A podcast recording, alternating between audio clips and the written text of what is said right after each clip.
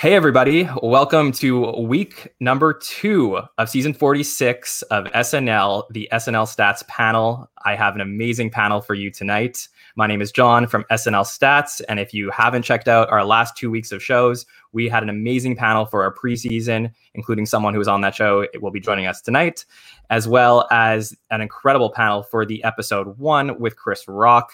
Uh, please go check that out. We have them available on YouTube right now. Uh, search SNL Stats or they're in your podcast feed. Don't forget to subscribe to the show and do not miss any episode. But tonight we are going to be talking about the Bill Burr and Jack White show, which I have to say was a very interesting show, um, mm-hmm. um, especially for the time we're living in. So it's going to be great to talk about it. Um, we're going to go through everything with an incredible panel. And first, I would like to welcome back to the show our first two time guest. He is uh, three away from getting a five timers jacket. Oh, I would like to welcome back to the show Mr. Dave Buckman. Dave, how are you doing? Hello. Hi. How are you? How's it going, Dave? It's going great. It's good. I'm back in Austin after some traveling, so I'm happy to be uh, here and present. Okay. Well, we're happy to have you uh, back on the show. Uh, got a lot of nice compliments about you from our preseason show, so oh, wow. No pressure for this time. I'll do my uh, best. Yeah. Um, so so we welcome back Dave, and then next up on the panel is Andrew Dick. He is the host of That Week in SNL, which is a podcast that is available right now. You can search it, and they go through old episodes of SNL and do some really fun recaps of those. So I'm gonna stop talking about it because I want Andrew to to tell everybody what he does. So Andrew, welcome to the show. How are you doing? I'm doing fine. You want me to say more about the podcast? Well, yeah. I mean, we'll, we'll do some plugs at the end, but uh, just just so everybody kind of knows your background with the show and how, how tell everybody kind of how you got into SNL and and why you started your podcast. Ooh, we. Uh, well, I started watching late 90s, early mid late 90s, you know, Will Ferrell, Cheri Oteri cast. Uh, and also those halcyon days where like Comedy Central was like 90% uh, SNL reruns. Yep. So that was nice. Uh, and, and, so, you know, I just really uh, jumped in with both feet until about 2003 or four, you know, late stages of high school. The episode, the shows just, they just kind of lost me for a while. Uh, and then eventually, slowly, I just got back into it. I started reading about uh, like the the Dick Ebersol years, and just like, you know, I've never seen any of that, and started diving into that, and, and just getting fascinated with the history of the show, and uh, eventually. That led to the podcast uh, that I do with my friend uh, Tim Cicali, where we discuss old episodes of SNL. That week in SNL. Check it out. Yeah, definitely. Um, and uh, you'll definitely tell everybody about the new episodes you have up. Uh, we'll, we'll say that for the end of the show.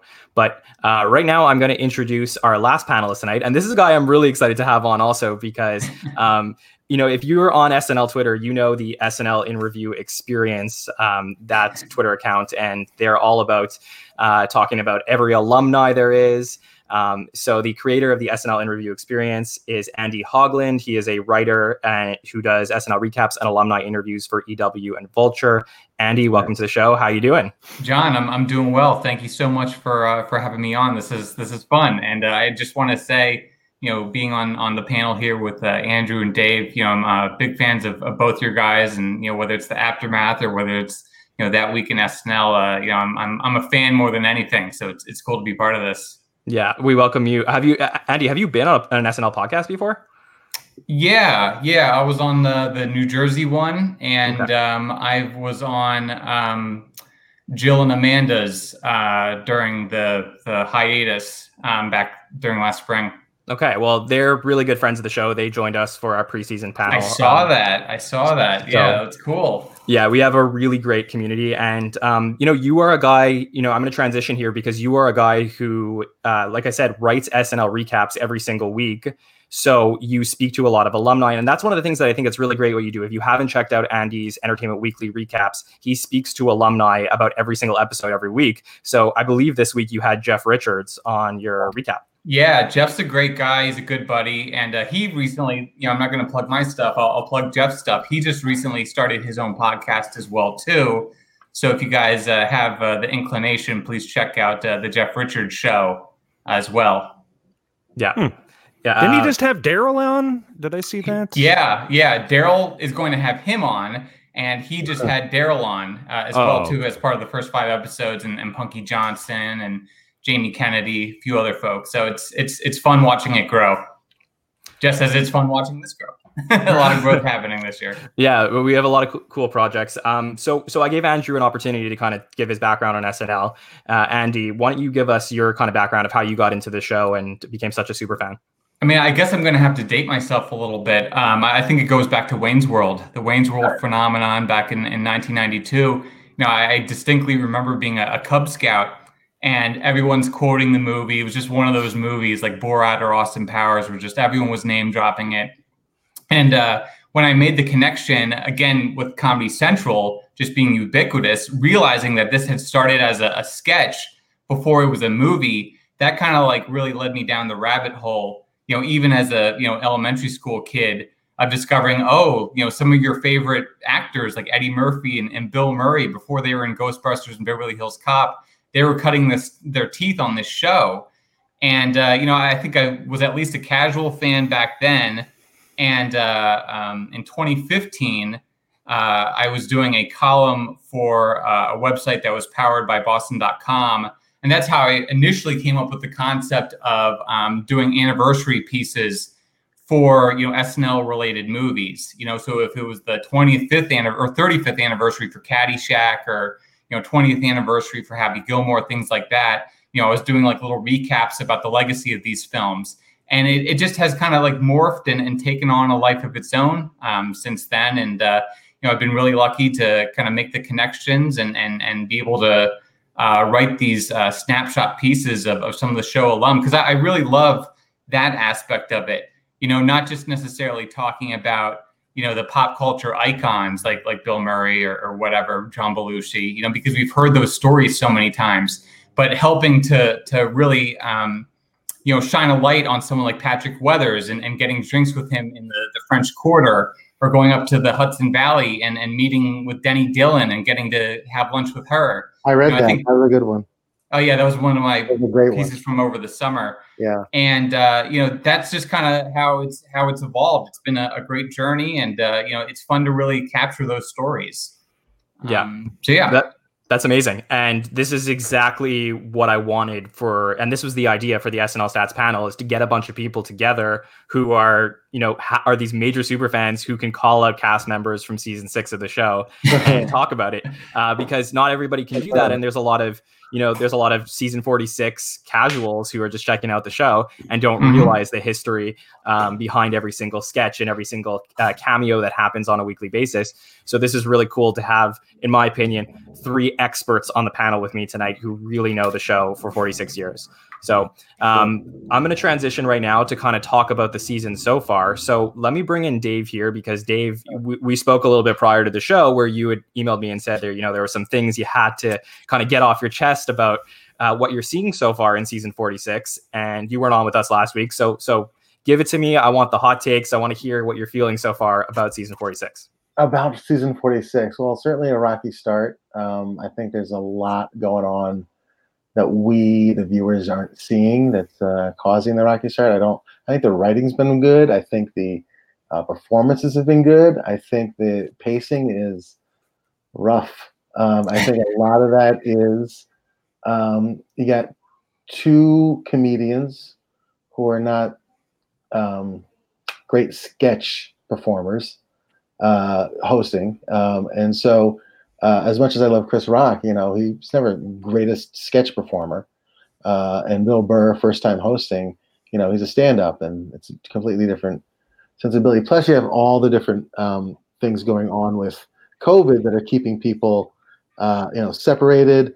Uh, who knows where the cameras are or how many people are allowed on set. And so there's a little bit of like a, a rocky road, I think, happening right now, especially early in the episodes. I think they're finding they're they're having fun towards the end of those episodes, but certainly the ones where it counts, like you want to be you want them to be knocking out of the park those first two or three live sketches. Uh, mm. like they're really being hampered by cue card reading, by miscues, by a, ca- a, a, a slower camera uh, uh, uh, transition. Um, people kind of get lost in the weeds a little bit uh, in the lines. Uh, that's kind of hurting the pacing of the comedy, which are letting some really good writing kind of like fall a little flat uh, on some of those jokes.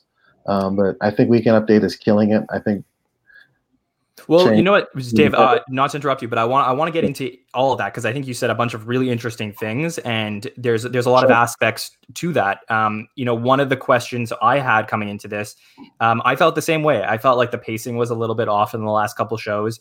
Um, when you start the show with a 12 or 13 minute debate sketch, go Yeah. right into a monolog Mhm. and then go into commercial.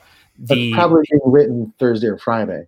for sure A- a- but then the the pacing of the entire show is off because when you watch a show that isn't in debate mode and they have a six or seven minute cold open we have another sketch in there and to me that feels a little bit more formulaic but i want to Mhm. bring in andrew so andrew tell me what you think because uh, from what Dave's saying, it's not really just that we have our 12 or 13 minute um, cold open. It's also that there may be some sloppy changes in the camera angles and and other things going on behind the scenes that may be affecting the overall experience of the show.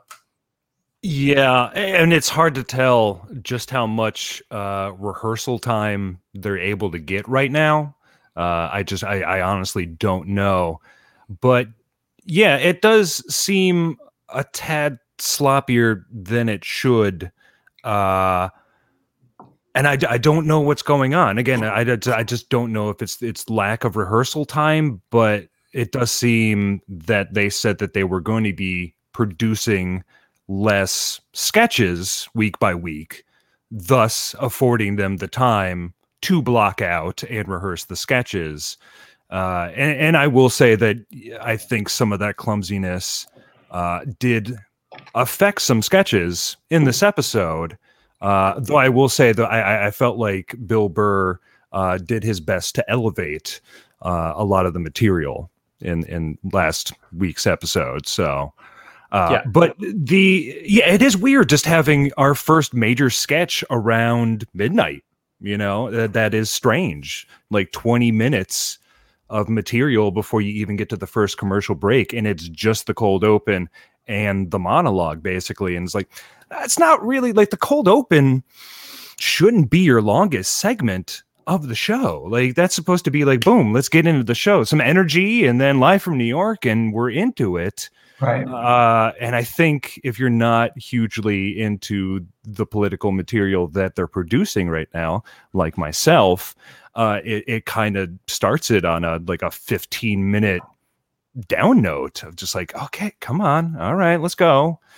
So Yeah. Yeah. No, definitely. And and and Andy, um, you know, we we're not we don't we love the show. That's why we're doing these these podcasts and these panels and stuff like that. And we we want to see the best possible show we can on a Saturday night. So for anyone who's checking us out, you know, we're not here to complain about the show, but what I do want to do is basically say that there could potentially be um, some issues that are worth addressing from what we've seen in the first two weeks. And I'm curious your opinion on it.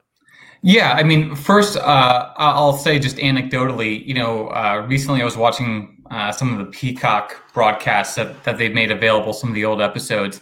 And I, I forget which episode it was right now, but Phil Hartman did a, um, Andrew might remember, um, Phil Hartman did a cold open that was like maybe 45 seconds or a minute long. And it was just him. And it was like, boom and it was like that that that surge of energy and you went into the credits and then i again i forget who the cold the the host was but all of a sudden you're into the monologue and the show has started 10 minutes in. And it was just such a glaring contrast to you know the last few episodes or the last few seasons frankly where the first third of the show is bogged down by the political cold open and the monologue which you know the, the quality varies so I think if, if you want to pick like a, a, word of the day or one singular word that describes the first two episodes so far, you know, I think disjointed would be the word. You know, and it's like, look, like the, the show is always fragmented just by the, the very nature of, of what it is, right? But you know, from like the, these elements that we're talking about, the cold open, the the monologue, you know, update, all these different pieces of the gumbo. You know, there's there's so little time. The the celebrity cameos. There's so little time to really focus on sketches as their own, you know, let alone spotlight 20 different cast members. That is like the comedy equivalent of too big to fail, essentially, you know? Yeah, and this is one of those things that um, you know we were discussing last week on our show and as a journalist i'm gonna i'm gonna send it right back to you andy because uh, i was very curious if this could potentially be some headline chasing. Is it that there's so many more eyeballs on the cold open that they want to extend this as long as possible? Oh yeah i mean it's a business right? Yeah. like this is at, at the end of the day they're an extension of, of nbc and and they they know what gets clicks and they they know what advertisers are, are driven by and I mean, I, have never worked, you know, for for the show or, or for a network for that matter, but it, the calculation seems pretty obvious that you know they they got addicted, whether it's post Tina Fey, a Sarah Palin, or what have you, but they they know what is going to break through in a pretty you know fragmented, decentralized you know uh, environment culturally, you know. Mm-hmm.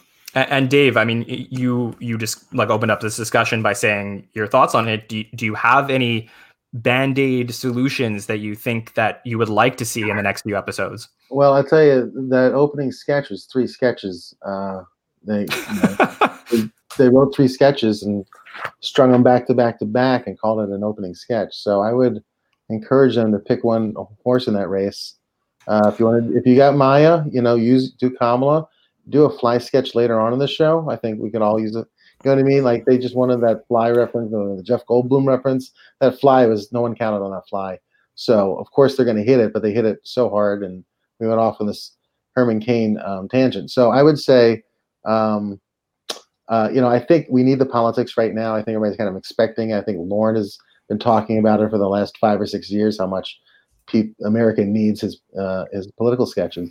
Um, but I think uh, uh, they could do some with some editing. I think in those early sketches, hit it harder and faster, and not try to like uh, scatter shot the whole week in one 12 minute sketch. And I will say that I personally don't have uh, a problem with, uh, say, the debate sketch sort of unfolding into other things. Like in theory, uh, the whole fly thing could have been fun if it wasn't the exact thing that everybody in America said they should do, so they did it. I was like, come on, you're comedy writers. Don't just do what randos on Twitter said you should do, and then you just do it, and it's like, yeah, it's the fly. Uh, but I don't have. I'm not against a sketch sort of unveiling itself and moving into other areas, especially if it's something like just a dry uh, debate sketch. Like I really did not want 12 minutes of just Maya and Beck, uh, mostly just repeating the beats of what happened. Um, so. the the one thing that I would say, just as like a little bit of a devil's, devil's advocate for the sketches, I, I do like when the show gets a little dark and gets a little weird. You know, I, it was a dark episode. Yeah, like yeah, it, it, was, and I think that's why I I kind of like this more than some of the other like cheerleading stuff that the modern show typically does. Um, the Herman Cain thing, I yeah, I didn't think it was that sharp satirically, and I I didn't find it especially funny, but I did kind of admire you know they're making fun of a, a, a, guy who's been dead for six weeks you know I, that that took a little bit of guts i suppose even if I, am not quite with it. Um, but the one thing anyway the one thing that i would say in defense of um, that sketch is uh, I, I, did like seeing jim carrey do an impression of his old uh, earth girls are easy co-star. You know anything that keeps that movie in the zeitgeist uh, is works for me yeah. Uh, well, look, I mean, for me, I, I was going into this episode with an expectation that we weren't going to see Jim Carrey tonight. Um, and so, and that I thought would be a strategic choice by SNL to not push him too much at the beginning so they can extend the novelty of Jim Carrey.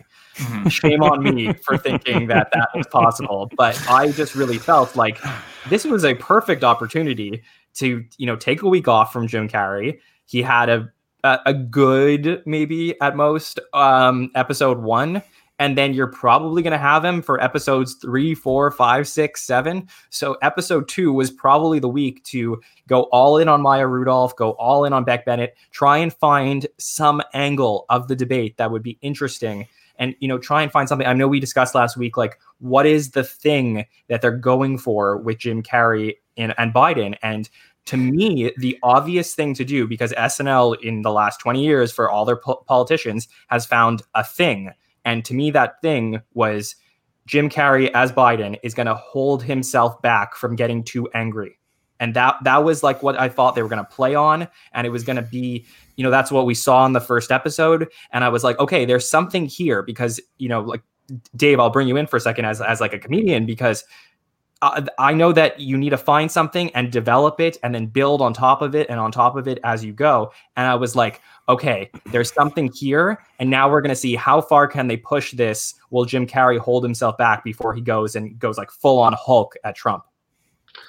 Yeah, I think it's a great hook, but I think Jim Carrey is too good of an impressionist to just have one hook for the season.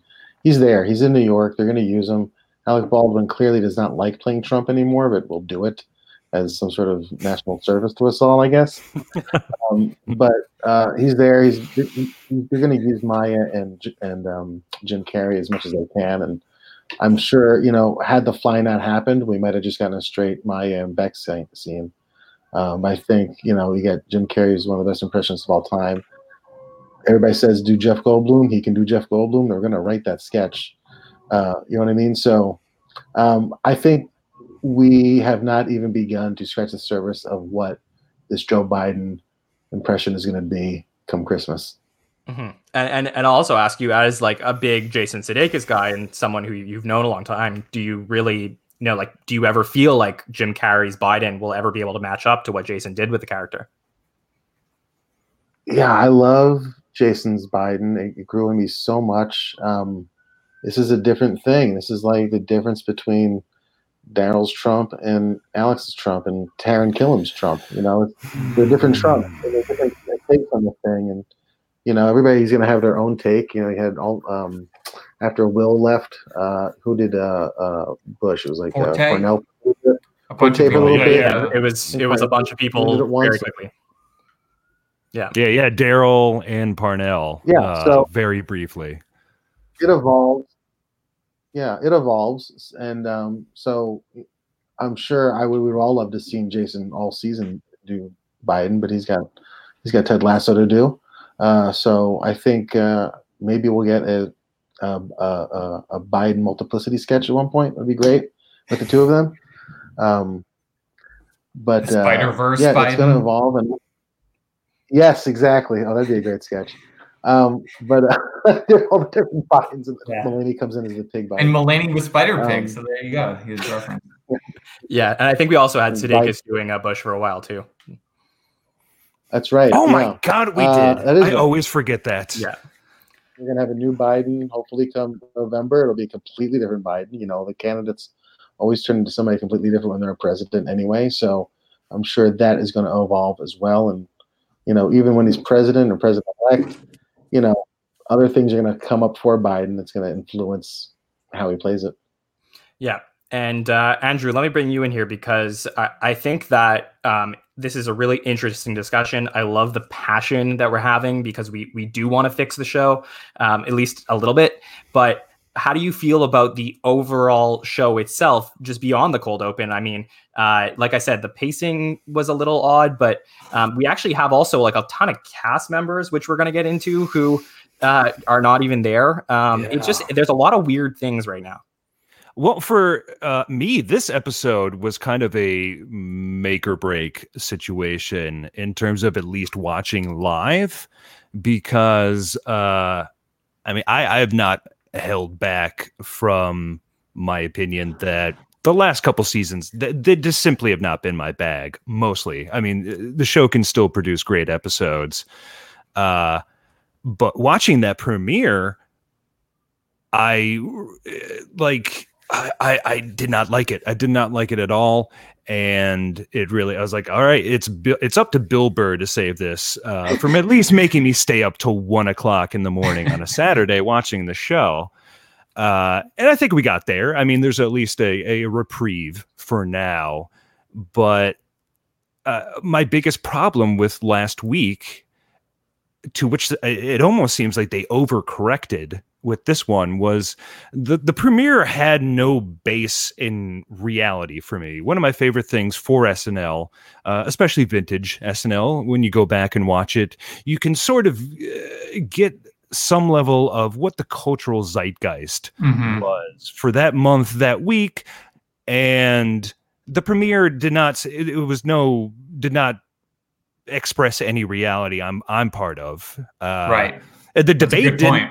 The debate didn't even uh, express the debate that happened. You know, it's like the, even the debate doesn't look like the debate that actually happened, and so apparently they heard me to some degree, and I think this episode does a better job of actually communicating what's going on. But by the time it got to like the mob sketch uh, in the back half of the show, I was like, all right, well maybe we've done one too many.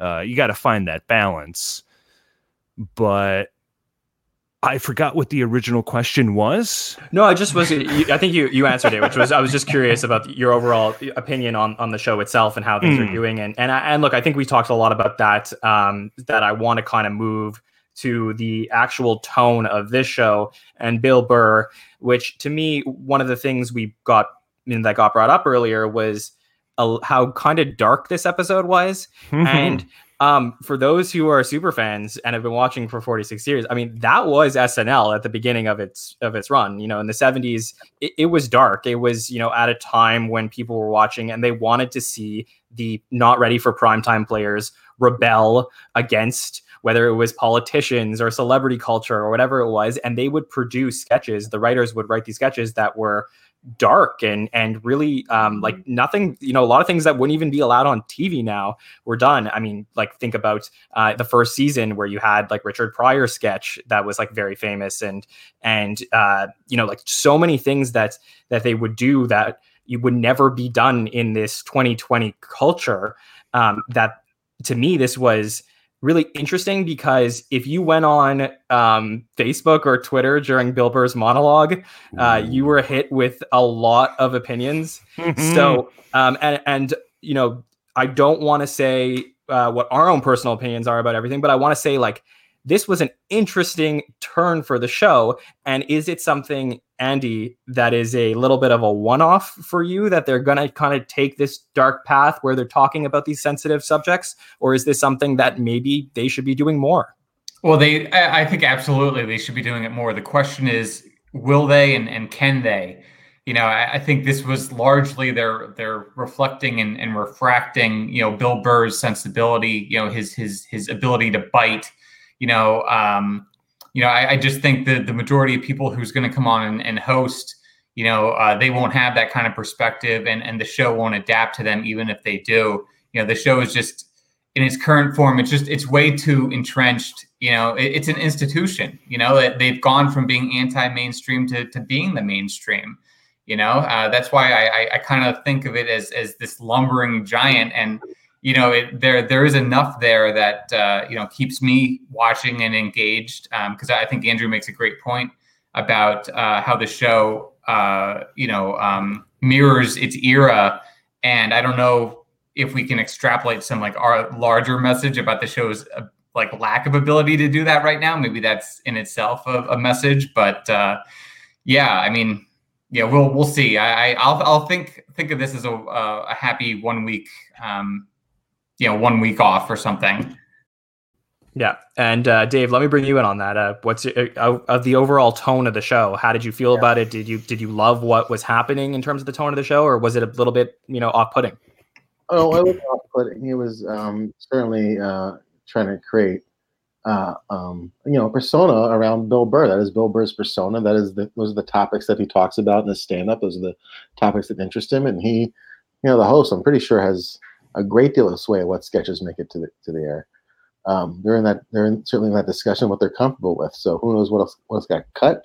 But you know, I think the show always reflects the times that they're in. Comedy itself reflects the times that they're in, and you go back to those um, early first five seasons, you know, that was a dark time for America as well, coming out of Nixon and um, all of you know the last the end of the Ford and the Carter administration, and you know it was kind of a general malaise in the in, in the country at that time as well. So um, you know another one one term president. Uh, so of course they're going to have dark sketches, and of course we're going to have dark sketches now. Um, but I think you know that is Bill Burr's sentiment. I'm sure Issa Rae is going to bring a completely different sentiment, uh, sentiment to her show, and the show will be built around her sense of humor and her persona, Mhm. uh, and probably reflect her uh, just as much. So um, I think strong personalities uh, tend to uh, create uh, the uh, that creative art around them. You know, I don't think J.J. Watt really cared what sketches he was in at all. Um, Mm. but I'm Bill Burr very much cares what sketches he's in. Yeah, it, it's it's interesting when you look at an individual episode. I'm, we're more of a show that looks at you know the macro and the entire history of the show. But when you look at one individual episode and you start thinking, is the tone of the show decided by the cast or by the host? And it seems like the stronger uh, hosts, the ones that have stronger opinions, maybe, are the ones that dictate the overall tone of the show. Whereas someone, like you said, like an athlete who doesn't have a you know a full leg to stand on in the comedy world probably gets dictated to as to what the tone of the show is going to be more. And I thought this was something that I want to get into, and I'm going to bring you in, Andrew, in a second.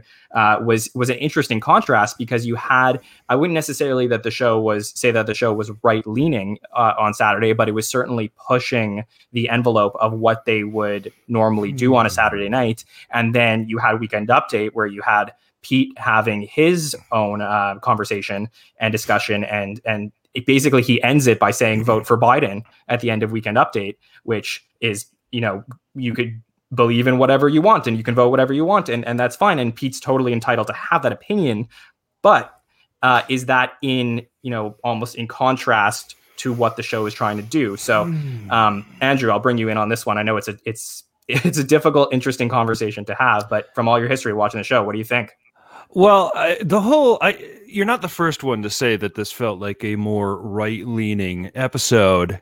Uh, which I think is interesting because there's there's something about Bill Burr, and let's discuss Bill for a second because he's a very uh, caustic uh, comedian. Um, I mean, basically, his persona is just asshole. Uh, and kind of it's like a little bit of that throwback to the 80s uh, dennis miller or denis right. leary you know like he says what you're all thinking. And that that sound that is the voice. Like when you hear hear bill burr that is the voice you hear. But he always zigzags on you. And so you think you're going into this realm mm-hmm. but then eventually you end up over here. And he's he's far, I, I, think Bill's far more progressive than his character, his persona, his voice, or his audience. Uh, or you know makes you believe. So like a lot of the uh and i love any episode that of snl that just makes people angry. That's always great. I feel you know that's that's that should be the energy from snl really just uh so many wild swings. And if you miss that's fine as long as you connect a few times. Uh I, personally i'm i'm happy. And so i did notice a couple people saying that uh and i, I just don't feel that's indicative of what was actually being said. It just sounded like that's what was being said. Uh, but even in the monologue, I mean, like the monologue was was six of one, half dozen the other. Like started strong with the whole mask uh, run, and then like the uh, like the pride parade thing at the end that did seem pretty clunky and and out of touch and just like why why are we doing this and contrived like that's not true. He he definitely knows what pride week is like and you know i'm fine with a comedian you know just i don't know you know this, a comedian doesn't always need to uh, establish a joke on their own experience you know i can Right. follow along to a degree but yeah that just uh, like why why now? Why this? And you know to again i can understand there's very little places to workshop this uh, right now. So I don't know how much of this was new material for him. I do know he has a podcast. So maybe, you know, the, the, the stuff cooked up there, but that's still sort of in a bubble uh, of, of Bill and uh, whoever he brings on. So this is certainly not road worn material, I think. Uh, He had and it was it was interesting. It, I again, I just like anything that any episode of SNL where I felt like you know I actually I need to chew on this one for a while. I really need to digest this one, uh, and really see what they were saying. Like they were saying something, and that's not always uh, the case. He had a good enough out. He he could have let gone out on uh, "Take Your Talking To," uh, mm-hmm. And uh, they applauded. He had applause line. He went one mm-hmm. more. He kind of lost right. it. Yeah, yeah, but uh, Andrew, you're you're totally right, and that's why I think that for anyone who's watching this show, um, at least our our show tonight, is that this is this gives you material to talk about. This is interesting, you know, mm-hmm. for as for as exciting as it was to have Chris Rock open up SNL for the first time after you know during the pandemic and people are in masks and there was a lot of you know things that were different. I mean, this is something that you're going to talk about. And I think people are going to remember the Bill Burr episode for a while at least and some sketches from it. And and and those are kind of the things that are exciting. And I'm not saying that the solution is always to push the envelope, but it is worth giving something, you know, give people something to think about. And Andy, I I, I think like to myself, like who in the cast can do that on a regular basis. And I'm having trouble thinking of anyone besides Michael Che that pushes the envelope in the entire cast. Well, Michael I was, was about to say actually that this was a, a, a, glimpse into what the show could have been had Shane Gillis, uh, you know, uh, fulfilled his destiny as a, a cast member and, and, blown up. Because I do think you know Gillis and and and having someone like Bill Burr host that's that's the show's way of, of trying to reach this audience pocket that you know may have written the show off to a certain extent. Um, you know, so and that actually kind of brings me to. Um, you know a, a, counterpoint that I think was made earlier. I think Dave, you might have mentioned you know that that Rock and and and uh, and Burr aren't aren't natural sketch performers, and that's actually what I kind of like about having these types of guys come on because they do bring their their own perspective and they they push you know these these super well trained sketch and, and, improv types you know the the theater kids let's call them. It pushes them into a different orbit a little bit which I find refreshing personally. Well, let's not let's not forget that uh, Bill did perform in Chappelle's show. Yeah, and is oh, an actor. So yeah. I mean, he has done sketch. Yeah. Yes, and Mandalorian. Yeah. Breaking Bad. Yeah, that's actually a great point. Is that he's in two classic Chappelle show sketches? It's two, right? He's in uh, Sam Adams it? Beer, and he's in um, the Racial Draft. Yes, I mean, and and, and I think he also wrote as well. So yeah, I mean, he's around in the show. So yeah, eh, not uh, not all over the place, but he's done sketch. So live, live sketch is so different. Live sketch is so different. Yeah, yeah. A couple takes and it's really different than, than stand up. I think stand ups are going to push that envelope harder than anybody, uh, and they're you know any stand up's going to create. When Seinfeld hosted, the show is basically around his persona. And Jay Leno hosted, it's basically about his persona. But uh, that's what I love. I, I mentioned earlier that I, I'm really into the the early '90s SNL, the late '80s SNL. Like I love that heavy stand-up presence. Mm-hmm. I don't know what it is, but I think putting stand. I mean, obviously, it can go bad. It can go very bad, as we've seen. But I think when it works, I, I think it's a nice balance to the force. Um, having stand-ups fit inside that kind of format, you know, and taking their mm-hmm. sensibility and and and giving it that kind of structure. Mm-hmm.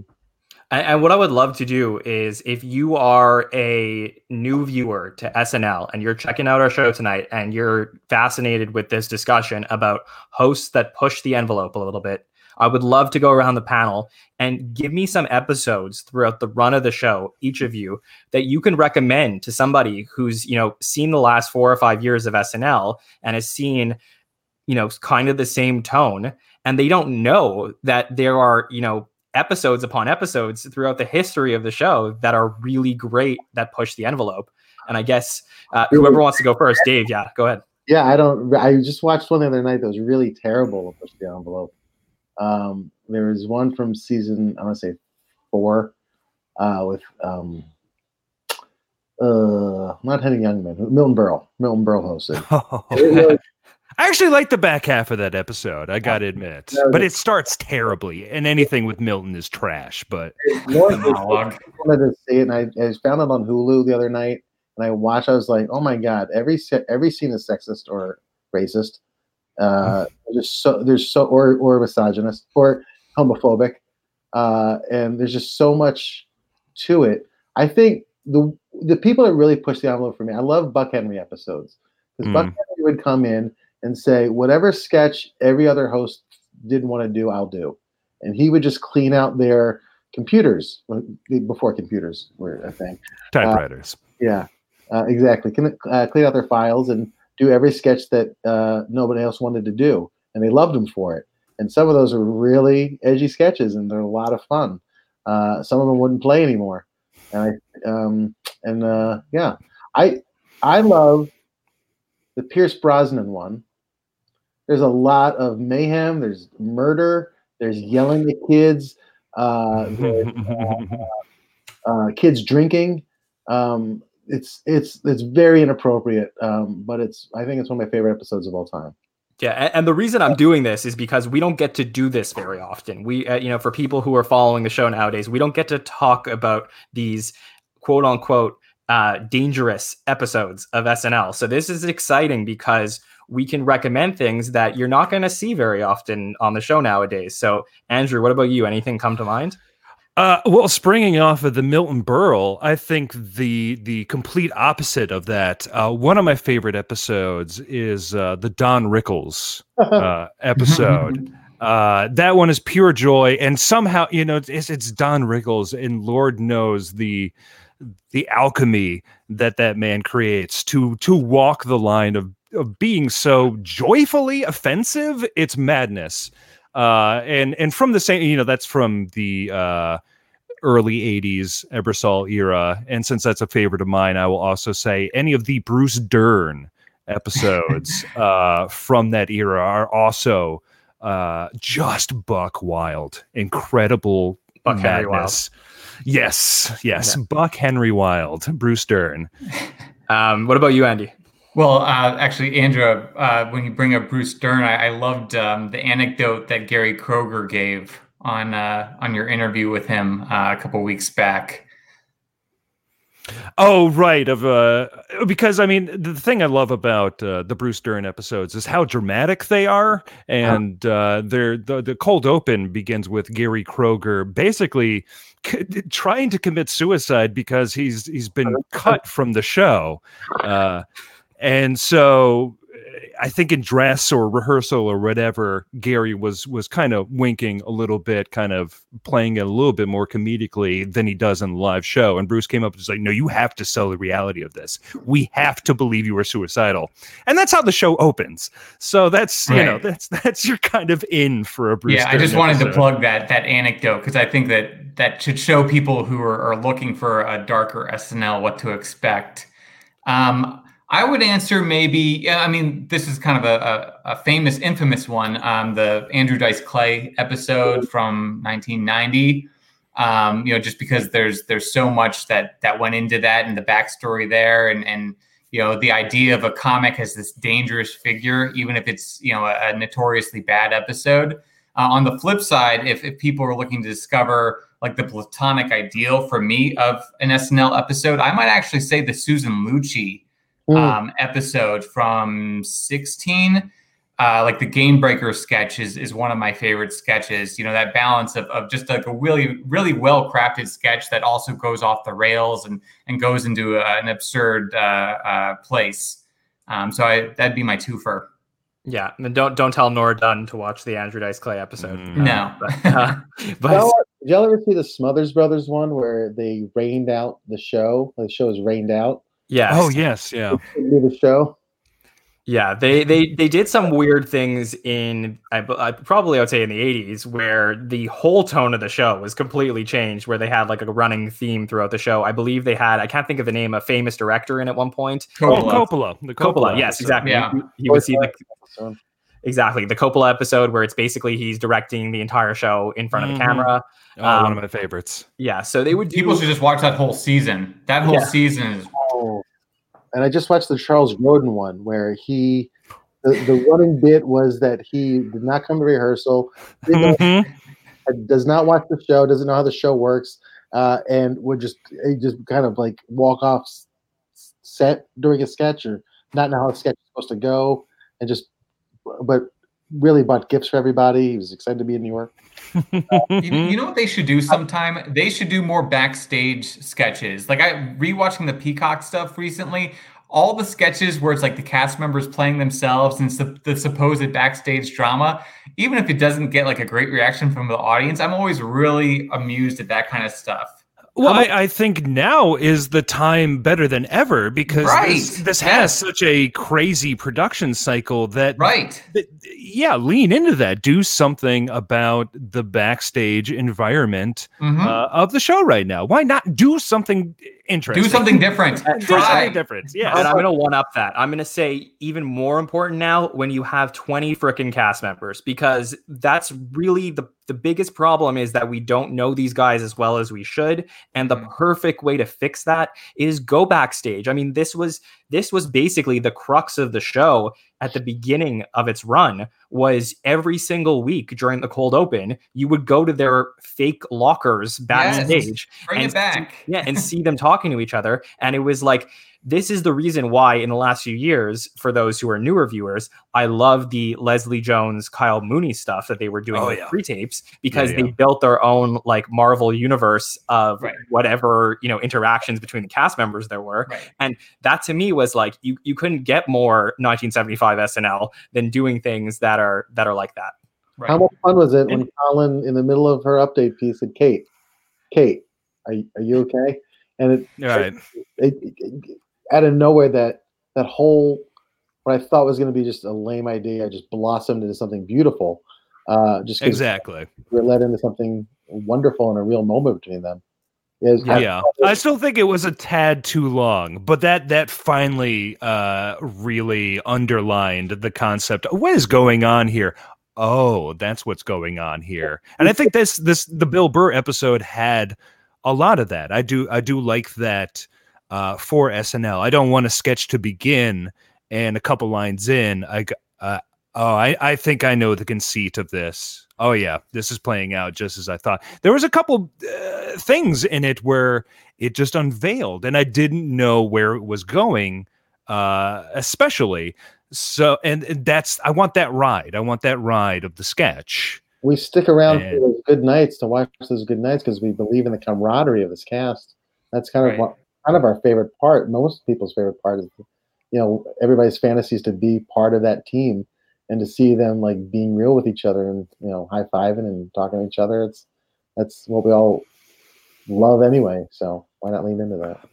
Yeah, and, and let's let's that's exactly the perfect way that I think we should transition back to this episode a little bit. I want to kind of go around the panel, talk about like I said, we're not going to do sketch by sketch, but I want to do, you know, what did we love from this episode? What didn't we love? And then I want to talk about the cast members, who's standing out to you through two episodes and who is not. So, mm. uh, Andy, I'll start with you. Tell me what you what did you love from this episode? What didn't you love from this episode? Uh, I think unprecedented would be my my favorite sketch um, from Saturday. I, I thought that uh, you know the real life, you know, just seeing normal people and and how the the coronavirus has has changed them. I, I thought that that that worked really well. That's the uh, new normal sketch. Yeah, the new yeah correct. Yeah, the new normal sketch. Um, other than that, uh, other highlights: Jim Carrey vomiting as a fly. Uh, I, I won't lose that from my memory um, anytime soon. I thought Heidi Gardner as Jill Biden um, was surprisingly effective, or not surprisingly effective. Actually, she's she's always excellent, mm. uh, and uh, was just quite the the contrast with uh, Jim Carrey as as Joe, as we've already discussed.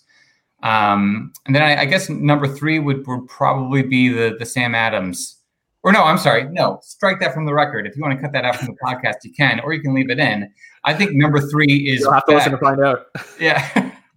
Um, number three is is Beck's "Enough Is Enough," his short film, because I, I, thought it was a great use of, of Beck's talents uh, playing Oblivious, and I, I, thought it was just a, a, an excellent, wry, smart mm-hmm. commentary on on people uh, expressing, um, you know, their outrage and their their political uh, viewpoints on social media. Yeah. What about you, Andrew? Uh, ooh.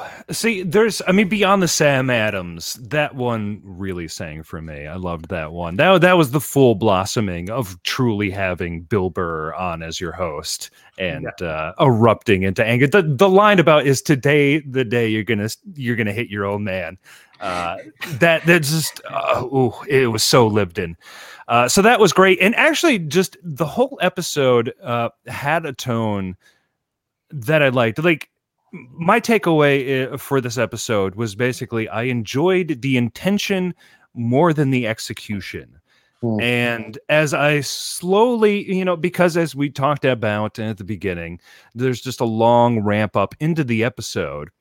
But when the sketches started to happen, you know, specifically with the unprecedented uh, sketch, where everything had a quieter slice of life tone mm-hmm. to it, uh, a little bit more dramatic uh, leaning than uh, mere just uh, in ages really. And that's kind of my favorite type of snl to to be honest. Uh, i really do like when uh, again you have to have balance. But when we dip into the dramatics and not everything has to be punchline punchline punchline uh, and just let a sketch unveil itself uh, so the Sam Adams really stuck out to me. I, I, the weekend update was on fire. Che especially. Uh, that that was just incredible. Uh, after I, I, after I felt you know just the premiere uh, update was kind of I d- I don't think they knew exactly where they wanted to go.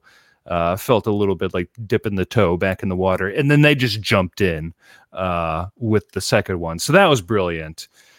And uh, yeah, the uh, what was the Beck Bennett one again? Nothing. Enough, enough, is enough. Enough is enough. Enough is enough, which was kind of a rewrite of a season 42 sketch, the uh, which was uh, taking on the Kendall Jenner Pepsi ad. Hmm. Um, hmm. Basically, had the same beat of like, oh, okay, you know, it's terrible. I should take it down. Uh, but this one, again, it's it's so insular that that was my favorite part of it was uh it's it's almost all Beck by himself. And just this man in his apartment just watching his entire life crumble over the course of like a minute because of this video uh was was super fun. And uh yeah I, I think the unprecedented and and the blitz sketches kind of hampered by um timing issues, especially the blitz, where there was a lot of of clusterfuckery there. It seemed, but the again the intention and what they were trying to pull off, I was on board for, and I felt like still Bill anchored it. Bill anchored it and never lost his place. And even if there was an odd, awkward silence, uh, he he was still able to stay in character and stay in the sketch and and bring us into the next section. So, uh, it, it, you know, if if the next episode is even better than this, like I feel we're back in a good place. Yeah. Is my, my takeaway. Yeah, that's interesting. And and before I get to Dave, uh, a couple of interesting stats was the uh, you mentioned the Kendall Jenner one uh, for the Enough is Enough, but actually for the Sam Adams one, this is the second appearance of a Boston establishment commercial. Casey Affleck. Yeah, yeah, we had that with Casey Affleck a few years ago, and uh, I believe even a couple of characters in it were the same. We get the second appearance of Mikey Day's uh, like construction guard, and now we know who his dad is. So um, I hadn't was, thought about that. That's that's really good. Yeah, so that uh, that's really great. I love building these worlds, um, which we don't right. get to build that often anymore because the right. there are not uh, these like recurring sketches that happen 15 times in a row. Even though people complain about those a million times, it's nice to kind of build worlds on SNL. Um, and and as far as the enough is enough thing, like you said, um, the I think the thing that made that work the best was that he was going from room to room and getting call to call and we just didn't see anybody on the other line and it was really just beck working off of himself until obviously you had jason momoa which um, which is a conversation unto itself about how they're going to be bringing guest stars onto the show um, is it going to be for these like pre-taped cameos which probably makes more sense than flying people out to new york on a weekly basis due to covid um, but at least that one felt organic for yeah. the sketch you know? agreed Yeah, and he's like uh, their new favorite uh, cameo at the show, Jason Momoa. Yeah. But I did Uh, love the line about, uh, oh, it would actually mobilize uh, his his fans. Oh, right. Yeah. Um, Dave, so let me bring you in here. What did you like? What didn't you like? Uh, let's see. Um, I am not liking Beck's Mike Pence. Uh, I think there's a better Mike Pence impression out there. I think Beck is doing uh, an impression of himself as calm. He's like he's doing an impression of Mike Pence's calm demeanor, and that's kind of always. But there's there's so much more to Mike Pence physically and vocally that he's not doing, which is kind of weird for me. So His would- Kamala demeanor. yeah, exactly. uh, I think Maya's Kamala is getting much better. Uh, Mm. feeling much more like Kamala Harris Right. than it was last season at all. She sounds like her. She's getting her vocal tones. Um, uh, let's see. I thought uh, I thought I liked the monologue. I thought the monologue was great. I, I, I laughed out loud several times. It got it, it, it got me. I like Bill Burr's stand up. Um, I don't, th- you know, I think more than pushing the edge, I think he just points out hypocrisy really well.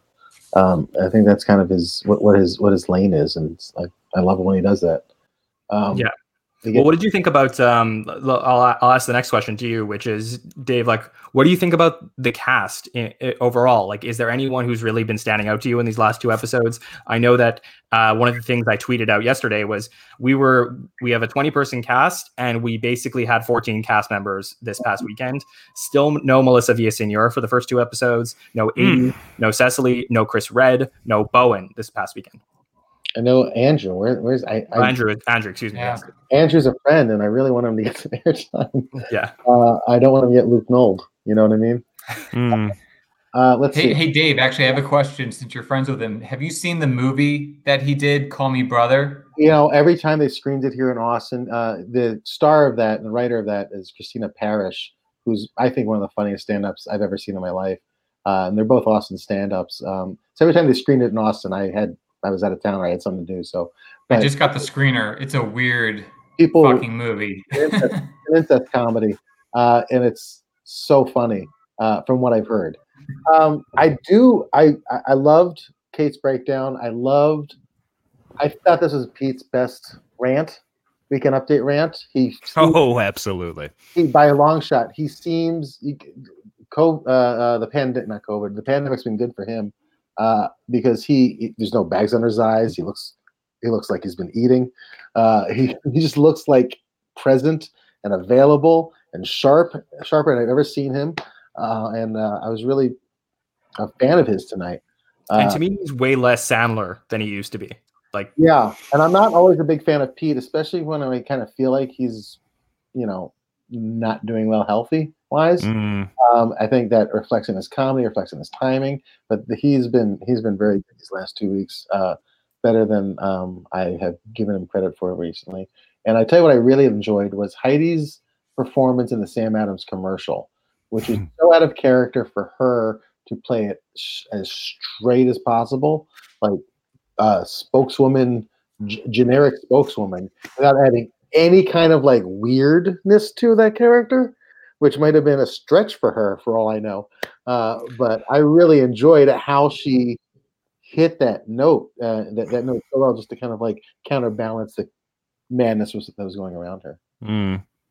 Well, I think Heidi is is one of the best uh, dramatic actors that they have on the show Mhm. right now. Like that's uh, it was almost a shame for an episode that did seem to hinge on a little bit more quieter slice of life stuff. Uh, that Heidi really didn't appear too much in it because, uh, yeah, her uh, Mikey is quite adept at it, um, and we haven't really seen too many other just not enough people getting that that chance to really flex their dramatic uh you know uh, tendencies Yeah, But- that's on my wish list. Is for them to do like a remember like the Sissy Spacek sketch with John Belushi. You know, Oh, like yeah. something like that. I think Heidi would would crush. oh crush it yeah i mean we almost got there with the rv life uh sketch Yes. from the the Yes. corral but even that had to kind of uh fart out an snl ending at the end and it was like ah we were almost there oh so close I wish I could have recast um, the um, unprecedented sketch and swap out Kate for Heidi because oh yeah, like Kate's broadness. It, it was too yeah, it was too too broad. Yeah, and, and like my thing with the unprecedented, like I really did enjoy that, but it like I needed a it needed a smoother ramp up of madness. I felt that it didn't quite have like it, it mm-hmm. kind of just had these bursts um that I, yeah, the tonal, the pacing thing that that you would have ironed out in a, a more seamless show, I think. Yeah. yeah. but again, I appreciate the try. Like, please uh, keep doing more of that. More of that. Yeah, and I'm curious what you guys think um, in general about the fact that we do have cast members. It's one of the things that we discussed on the preseason show. We have cast members who are not going to be there on a weekly basis, and to me, it didn't have too much of, a, of an effect on the show. I think if you're not like following it in too much detail, it's actually kind of nice to be working with a smaller group of people so we can see them in more things. But did anyone feel like the show was affected a little bit by that? It was weird seeing a lot of Beck. Like I don't I like Beck, um, but I feel like he's probably, you know, like a lot of cast members, uh, somebody who probably should have moved on by now. And he's like he's just not a backbone type of guy.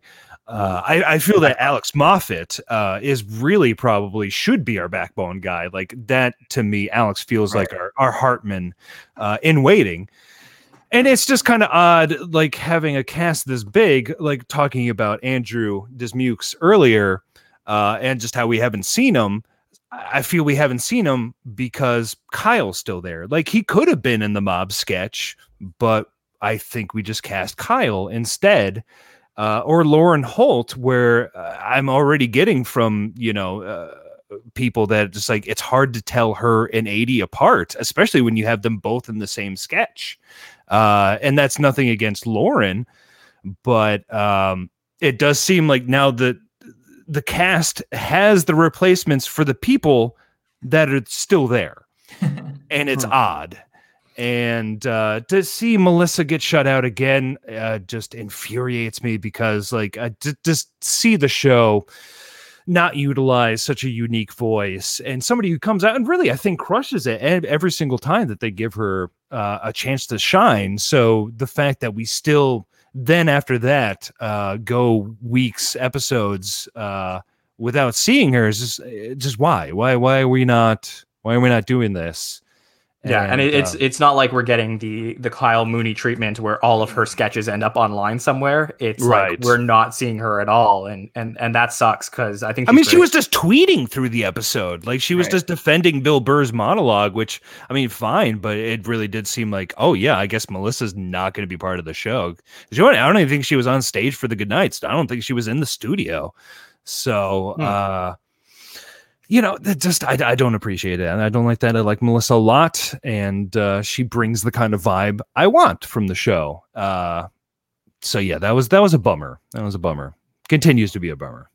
Mm-hmm.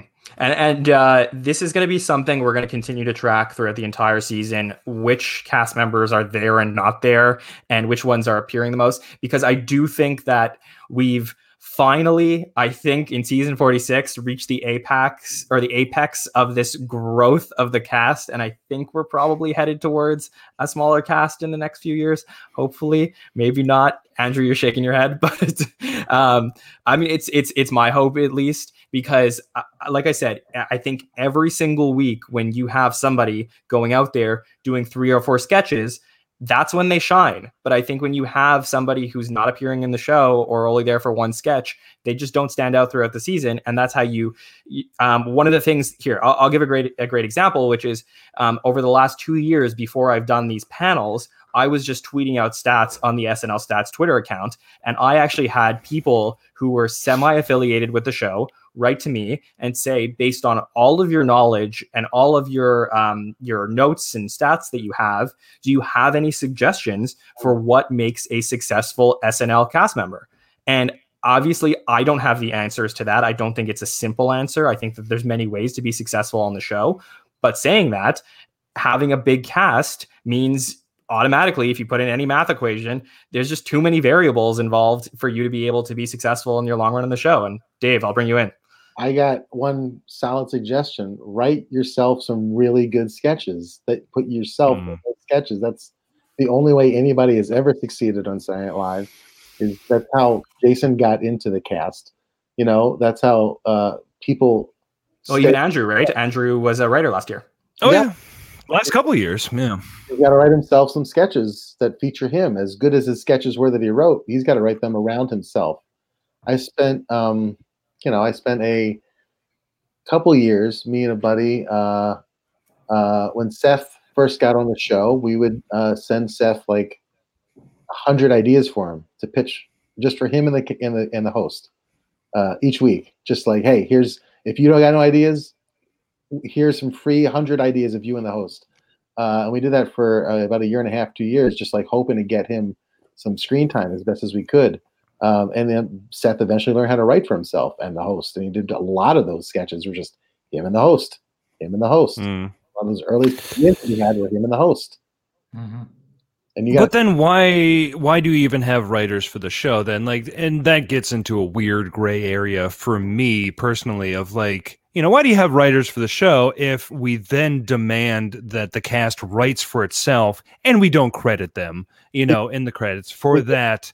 You have your Uh, Farleys, and you have your Farleys and your uh, your uh, um, I'm trying to think of somebody else who is an amazing performer that just didn't write. Uh, I mean, I think that's I- what what Melissa or like a Laraine Newman, like they they, they just weren't comedy writers, but they're great performers. I would say Kenan. Uh, Kenan is probably a really good example. A guy who shows up and is given his lines and kills it. Yeah. So I, I I don't think that's the way the show should work, even though it does, because I think that uh you know puts people at a disadvantage who are just not uh, good at at sketch writing or just coming up with four ideas on one night uh and, Well- and somewhat slapping them together you know where, would, where would where would Phil Will Forte be without the Falconer and Tim Calhoun? I mean, those are just early early wins for him. Yeah. Featured his personality, his sense of humor, uh, and you know made made the show his own uh, to the point where they would just you know give him the last five minutes of the of the show each week to do whatever the hell they can think of. Yeah. Um, Andy, any any two cents on all that? Yeah, I mean, uh, I think right now the show is at a very strange, precarious place. You know, it seems like there's almost like a I don't want to say method to the madness, but there's something deliberate about who's here this week, who's not here this week. Like I know, like some of the the big heavies have other projects going on, so they they've kind of adopted this this skeleton crew. I mean, but again, it, I think it gets back to the word of the day is is disjointed, and you know that for better or for worse with the celebrity cameos and and with everything else that's going on, you're depriving oxygen from the next Will Forte to you know grow into his role or, or come up with a Falconer sketch. You know, I, I think there's a number of, of guys who have just so much potential, but you know, it's like bumper cars um, trying to even give them a, a, an opportunity to to shine. You know, so it's like the show wants to be so many different things that it's almost nothing at a at a certain point. Yeah Yeah, and I, I think that's going to be my, my goal for the the first run of the shows, and whenever we get to the end of it, whether it's five episodes, six episodes, I don't even think they know yet. But whenever we get to the end of the first run, uh, the show that I I do following that that last episode of the first run was is going to be really interesting because I want to track all the stats of who Mhm. was in how many sketches, who's doing well for the first run of the show, and who needs to change a lot moving forward. So I'm going to put a pin in this discussion for now, and when you know you guys will all be back with me throughout the season, and we're going to keep getting into that um, as we move forward. But uh, there's a few more things I just want to discuss before we go. One of them is um, uh, an amazing. Um, you know, I'm not sure how much they, they could have done because he was only on the show once, but it was just very nice to see that tribute to Eddie Van Halen on the show on Saturday. Um, that is something that I want to, you know, it's unfortunate we have these these celebrity deaths, but when they do happen, I want to bring them up on the show uh, to at least talk about that. Um, so for those who don't know when that was from, that is actually from 1987, the Valerie Bertinelli episode where he cameoed with the Robert Cray band. So um, you know, them going back to season 12 and showing a clip from that is always nice. Um, so if anybody has any opinions about that, and then uh, the the the great thing was Jack White with the you know Eddie Van Halen guitar was amazing. oh my god Yeah. MVP Amazing. MVP of the night, Jack White. Yep. Yeah, yeah my goodness, we fell ass backwards into such an ap- upgrade. I felt like mm-hmm. wow. I mean, I don't want to cast dispersions on on Morgan Wallen and his music, uh, but wow. I mean, we really lucked out with that. I, I don't when the dust settles. I, I don't know where that's going to land, but like on the night, absolutely blown away. And like for, for right now, as like that's at least top twenty SNL music performance. I felt like Jack White absolutely slaughtered it. It was amazing. And then the little bit of the Eddie Van Halen uh, tribute at the end, it just it all came together very nicely. Um, and really kept the energy going for the episode. Uh, I oh, 100%. you know, I just I felt like that was the element that episode needed was some just real just balls to the wall rock and roll and uh man loved it that was incredible. i'm a little uh, i'm a little embarrassed that it took us a an hour and 10 minutes even to acknowledge it because you're you're absolutely right it was yeah. an instant classic performance coupled with bill burr just a real the whole episode had a real throwback vibe i mean for christ's sakes you know like we talk about uh, the eddie van halen um, guitar but the fact that he did a medley of beyonce and uh, Blind Willie Johnson, like a blues song from like 1928 or whatever. I mean, mm. and it was so seamless. It was so mm. perfect. Just that that's an instant iconic performance. Yeah. Absolutely. Yeah. And it's one of those things that I, I assume they can't do their regular SNL after parties because of the pandemic, but I don't know what they're doing after the shows or if they have a party in the studio or whatever it is, but you always hear cast members and former cast members talk about when they have this epic musical guest, they do their own mini party after with the musical guest, whether it was, you know, Prince or I've heard Fred Armisen talk about, you know, a million times when he had a musical guest he absolutely loved. He convinced them to perform at the after party or just to hang out with them and stuff like that. And I just feel like Jack White is one of those guys that he was jamming after the show and they're all hanging out with him, like something like that. Yeah. And he's been around. I mean, this isn't the first time, obviously, that Jack White's been on the show. So yeah. I, am sure he everybody had fun to the degree that they could have after the show. Yeah, exactly. Um, okay, so so moving forward from that, um, we have one episode coming up with host Issa Rae. And then we have more episodes coming. No announcement for the host yet. So we'll get into that a little bit more next week when we have some more information. But I'm going to go around the panel. Give me one thing that you want to see in the Issa Rae episode next week, Dave. Uh, boy, that's a great question. Uh, I would love to see uh, some real acting. I think Issa's a great actress.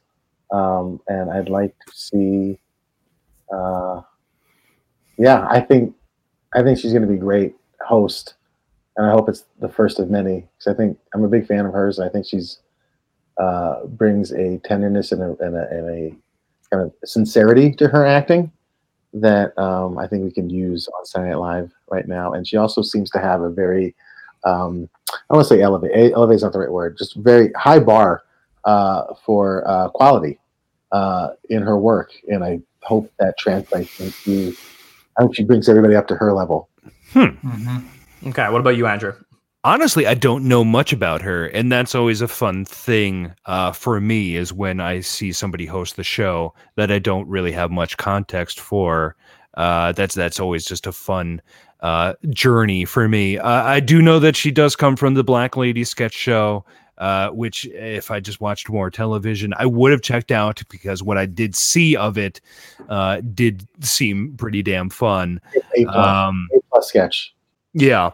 And if you say like she's more uh dramatic, then I, I just want this week to then carry over. Like just please tighten up what we did with Bill Burr and uh, uh just bring that into with with Issa Rae, uh please.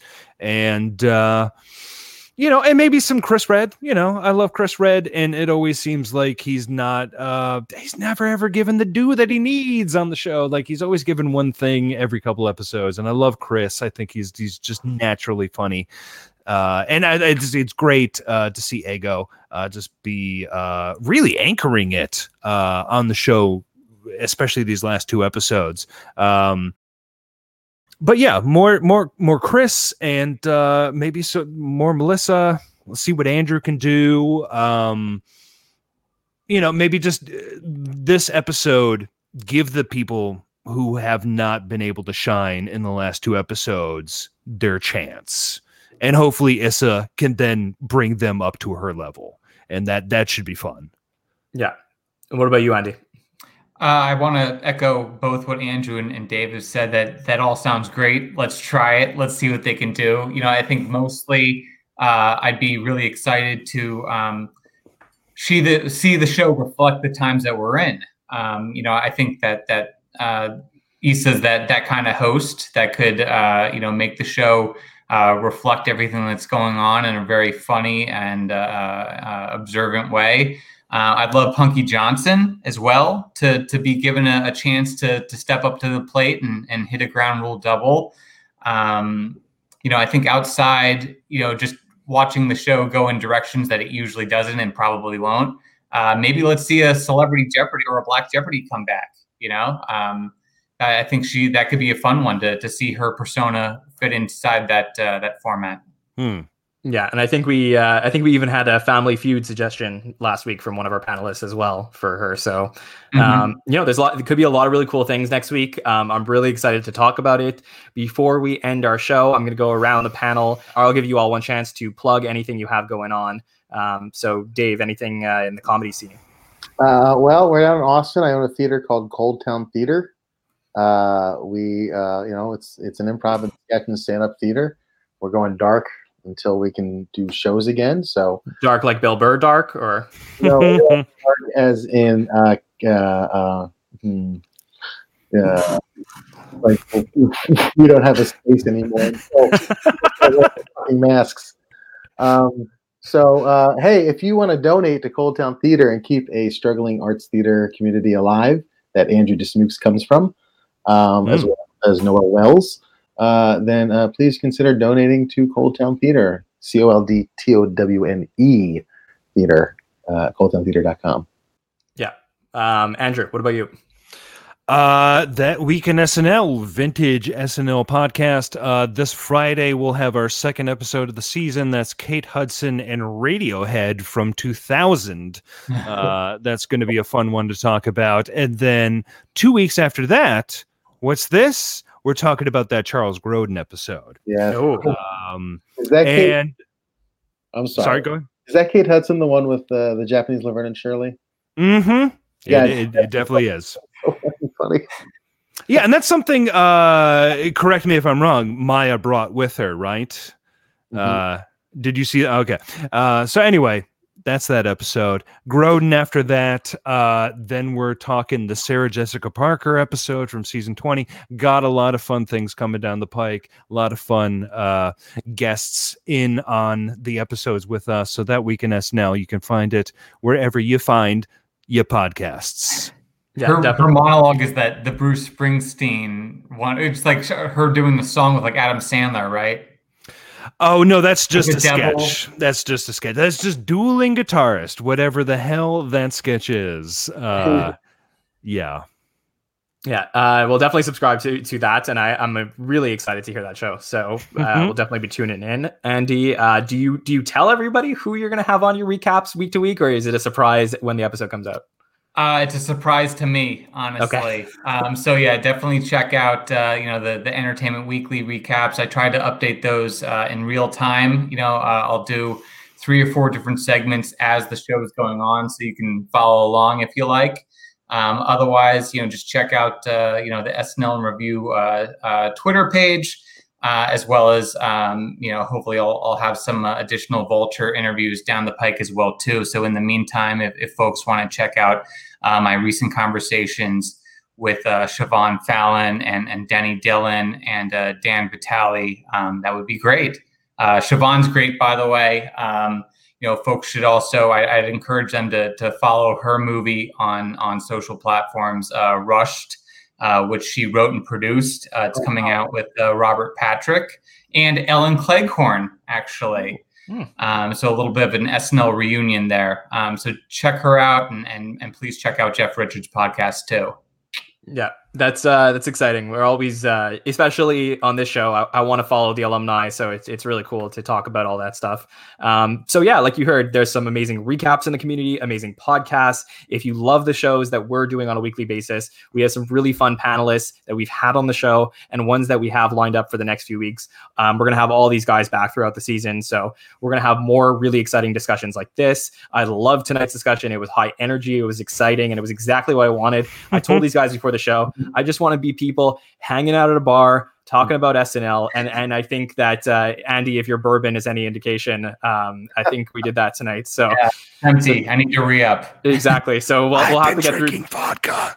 okay, there you go. So we'll have to get through two of those at least uh, next time you guys are on. But uh, if you if you love SNL stats and you're interested in the panel shows and please follow uh, our Twitter account at SNL Stats. Please look on YouTube and subscribe to our YouTube channel. Um, you search SNL Stats and you can see our shows. And on any podcatcher, we're available. We're there. Our shows go up on Tuesdays. We record on Mondays, and we're heading towards live show eventually. So we're just working out all those kinks. So Oh wow. should be really exciting. Um, I hope you love the show so far. Please send me any feedback if you guys have. Anyways, thank you all so much for joining us. Uh, Thank you, was great. John. No, thank you. And uh, we will see you next week. Good night and have a pleasant week. We'll see you next time.